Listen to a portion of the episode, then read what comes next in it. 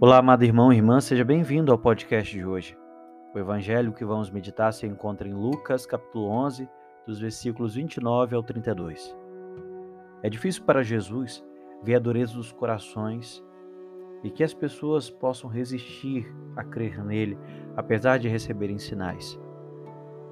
Vemos um Jesus no evangelho um pouco diferente daquele a que estamos acostumados porque dessa vez é um Jesus que repreende a multidão por suas atitudes. E ele diz: Esta é uma geração má. E isso chama a atenção, pois é preciso parar para pensar um pouco sobre o que significa esse ser mau.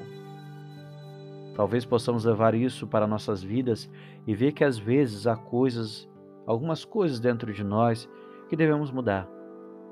E a realidade é é que somos feitos à imagem e semelhança de Deus, com a capacidade de amar e ser amados por Deus e pelos outros, nós podemos cair em tentação.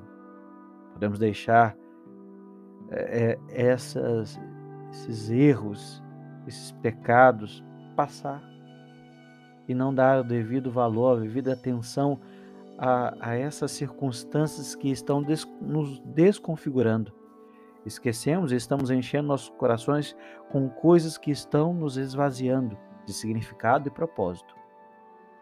É quando caímos em mais atitudes. Então poderíamos continuar neste caminho nos perguntando se há coisas a mudar em nossa vida interior.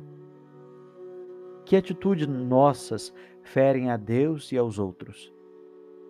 Talvez você haja mal, talvez você só sabe falar fofoca, Talvez você não tenha solidariedade.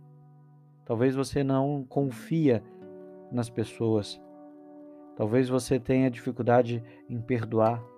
Talvez você tenha fechado portas para o outro. Bem, quanta maldade, quanta malícia pode haver em nossos corações hoje.